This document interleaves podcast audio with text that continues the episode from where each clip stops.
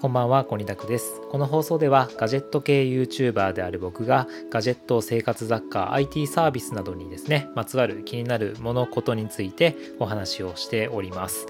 というわけで今回ですね、第11回目になるかと思うんですけれども、今日はですね、まあ、朝からかなり忙しい一日でしたというのも、まあ、Apple イベントがですね、ついに今年も開幕されまして、で、まあいろいろとですね、まあ、思ってたよりも結構多くのサービスというかアイテムが発表されたなというふうに思ってます。まあ、皆さんもですね、朝から、まあ、iPad mini、新型の iPad mini に関しては、今日もうすぐに注文ができたので、Twitter もですね、だいぶこう注文のツイートが殺到してたんですけれども、まあ、かなり色も良かったりだとか、そもそももう全体的に、まあ、今までのですね、iPad mini の上位互換みたいな形になっていたので、まあ、もともと気になってた方ですとか、まあ、あ、これだっていうような方がですね、まあ、非常に多かったんじゃないかなというふうに思います。まあ、正直ですね、僕も iPad Pro をまあ使っている身なので、まあ、正直、こう iPad Pro というか iPad Air のミニ版みたいな位置づけかと思うので、まあ、そんなにですね、ちょっとこう、以前 iPad mini 使った時もあったんですけれども、運用がうまく乗らなくてですね、で、そこで挫折してまあ売っちゃったっていうような経緯もあったので、まあ、今回はスルーしたんですけれども、まあそういったですね、経験がなかったらまあ買ってただろうなっていうふうに思うぐらいですね、まあかなり魅力にあふれたサービスだと思います。はい。で、iPad mini の他にですね、まあ、今回はですね、iPhone 13シリーズですとか、あとは無印の iPad ですとか、あと Apple Watch のシリーズ7っていうですね、まあ、大きな括りで言うと5つですかね、5種類っていうのが発表されたというような今回の発表会でした。で、もともと予想してたですね、まあ、AirPods 3ですとか、あとはまあ、これはまあ来月っていうふうに言われてたんですけれども、MacBook Pro とかはですね、まあ、これも少し先の、まあ来月か再来月のですね、発表会に、まあ、なんでしょう、先送りかなというような形ですね。で、まあ、今回のですね、この放送では、まあ、Apple イベントのですね、まあ、終わった後の夜ということで、まあ、その話題をですね、話していこうと思うんですけれども、僕ですね、あの、今朝、まあ、午前中、ちょっと休みをいただいていまして、で、まあ、せっせかせっせかですね、動画を作ってまして、で、YouTube の方にはですね、iPhone 13シリーズに特化した、まあ、動画をですね、アップしております。で、まあ、iPhone 13シリーズのどういったそれぞれ特徴、違いがあるのかですとか、まあ、進化したポイントとかですね。で、まあ、比較表とかもちょっと作って、実際まあ買うべきなのがどれなのかっていうのをですね、ま、個人的にコメントしておりますので、ぜひですね、そちら興味のある方は見ていただければと思います。なので、まあ、iPhone 13についてはですね、まあまあ、もういいかなというふうに思ってるんですけれども、まあ、個人的にですね、あと残っている Apple Watch ですかね、Apple Watch シリーズ7とかにだとか、まあ、あとはまあ iPad mini のちょっとこういいなと思うポイントとかにも触れられていけたらなと思います。で Apple Watch のシリーズ7をですね今回発表されましてまあ一番変わったのは画面のサイズが、えー、今まで 40mm と 44mm だったところが 41mm と 45mm っていうような形で、まあ、1mm ですね大きくなりました。本当にもう縁のぐらいの、まあ、縁ぐらいのところまでですね。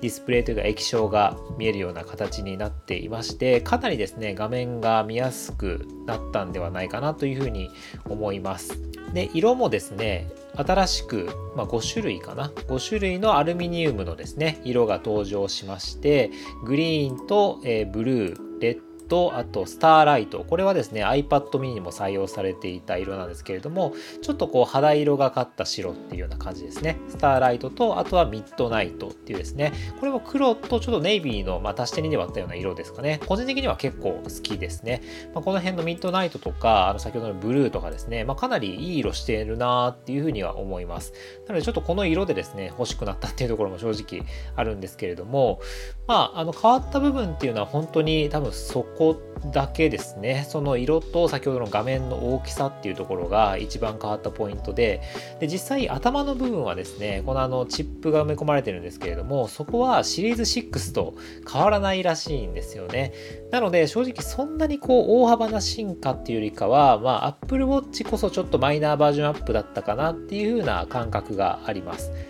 で、まあ、この秋登場っていうふうに言われていますので、まあ、もう少し先になるんじゃないかなっていうふうには思うんですけれども、あと期待するとしたら、まあ、この中に埋め込まれているあの WatchOS ですね。WatchOS7 っていうのは今使われてるんですけれども、それがですね、次8になるっていうことで、まあ、目新しい機能っていうのがめちゃくちゃこういい機能が入るかっていうと、まあ、あんまりこうリーク的にはそんなにだったりするんですけれども結構まあ自転車乗るのに特化した機能だとかですねまあいろいろと機能は追加されるみたいなのでそこでこうまあ挽回できるかなっていう風な感じですね。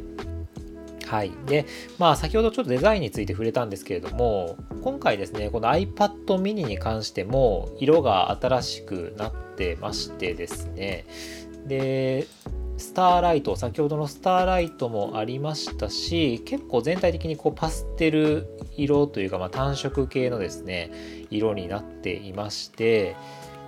スターライトとパープルとですねピンクとスペースグレーっていう4色ですね、まあ、それぞれのですね色っていうのが結構まあいい色してるなってというふうに思ってまして、まあ、個人的にですね、やっぱりこう iPad Air とか、あとは iMac とかにも使われているようなあの5色がですね、そのまま採用されるのかなと思ったんですけれども、この辺で結構差別化は図ってきましたね。ここ結構意外でした。で、まあいい意味で意外だったというか、まあこの辺の色もですね、結構いいなというふうに思っていまして、まあ写真とですね、実際の実機と触ってみた時に結構印象変わったりとかすることもあるんですけれども、まあ、個人的にこの見ている感じではめちゃちゃくちゃデザインもいいなと思います。で iPad mini に関してはデザインという意味では、まあ、オールスクリーンになったっていうベゼルレスっていうですね、ホームボタンがなくなったっていうことと、あとはタッチ ID ですね。あの Face ID ではなくて iPad Air と同じようにタッチ ID になったっていうことと、あとは電源ボタンがなぜかですね、そこから離れて上についたっていうですね、ちょっとまあ変わった位置についたなっていうふうに思ってるんですけれども、そういった変化がありました。まあ、この辺のデザイン、なぜこういうふうな形にしたのかっていう意図もですね、まあ、気になるところではあるんですけれども、まあ、かなりデザインは刷新されたなというふうに思います。はい。で、まあ iPad mini はまあ第2世代の Apple Pencil も対応しましたし、実際まあ画面も大きくなって、しかもまあその筐体というか本体のサイズはほぼほぼ変わらない、まあ片手でも握れるぐらいのサイズ感になったということで、まあ本当にもう正当な進化というか、まあとは USB-C ですね。USB-C にもついに対応したということで、本当にこうまあかなりパワーアップしたなと思ってます。で、まあ、先ほどの色のところでいくと iPhone もですね、僕あの13 Pro をまあ今のところは買おうとしてるんですけれども、それでですね、iPhone も色が結構いい感じになっていまして、iPhone 12 Pro だとシエラブルーとシルバー、ゴールド、グラファイトという形で、まあ、シルバーとゴールドとグラファイトはですね、そんなにこう、今までと変わりないという感じなんですけれども、まあ、ゴールドはちょっとだけ、ちょっとだけこう、ゴールド感が消えたかなっていうような感じですかね。なんかスターライトとちょっとまあ近いような、スターライトをメッキ風にしたような感じの色合いにも見えるんですけれども、そんなとこですね。で、まあ個人的にこの4色から買うんだったら、まあシエラブルーが割と好きかなと思ってるんですけれども、まああの、今回も Apple 純正のケースは買おうかなと思ってるので、そのケースとのマッチ具合によっても結構こう印象変わりそうだなと思ってるので、まあその辺をちょっと気にしてる感じですかね。まあ結結構ぴったりですね。今のあの iPhone、今の iPhone 12 Pro があのブルー、まあ今青色なんですけれども、まあ、その色とですね、このまあレザーケースですかね、Apple 純正のレザーケースとの相性がすごく良くて、まあ違和感全くなくですね、付けられるんですけれども、まあ、同じような形で、まあケースが発売してくれたらいい感じなんですが、まあその辺が気になるなというところですね。まあ、これはあの iPhone はですね、9月の17日、今週の金曜日の、えー、21時から予約開始ということでで、発売日はその1週間後の24日に届くというところですね。なので、まあ、この辺はもうしっかりと予約をして、まあ、発売日に受け取れたらいいなというふうに思っています。はい。という感じですかね。Apple イベント、まあ、あとは iPad ですね。iPad の純正まあ、iPad の無印版っていうのが進化したっていうところなんですけれども、まあ、この辺もまチップの処理速度が上がったりですとかあとはまあセンターステージっていうですね、まあ、自分のこうインカメラで自分の姿を追尾してこう画面内に収めてくれるっていうような技術もですね iPad Pro で今まで実装されてたんですけれどもそれが採用されまして結構ま学校教育とかそういったところでですね今ギガスクールとかそういった構想もある中でまあ1人1台ですねタブレットとかパソコンとか配られるっていう世界ではまあこのですねやっぱりこう iPad 今最先端のものが使われればだいぶですねまあ本当こうストレスなくというか子どもたちもすごくいろいろ学べるんじゃないかなというふうにも思いますので、まあ、本当にまあ iPad って偉大だなと改めて思いました。はい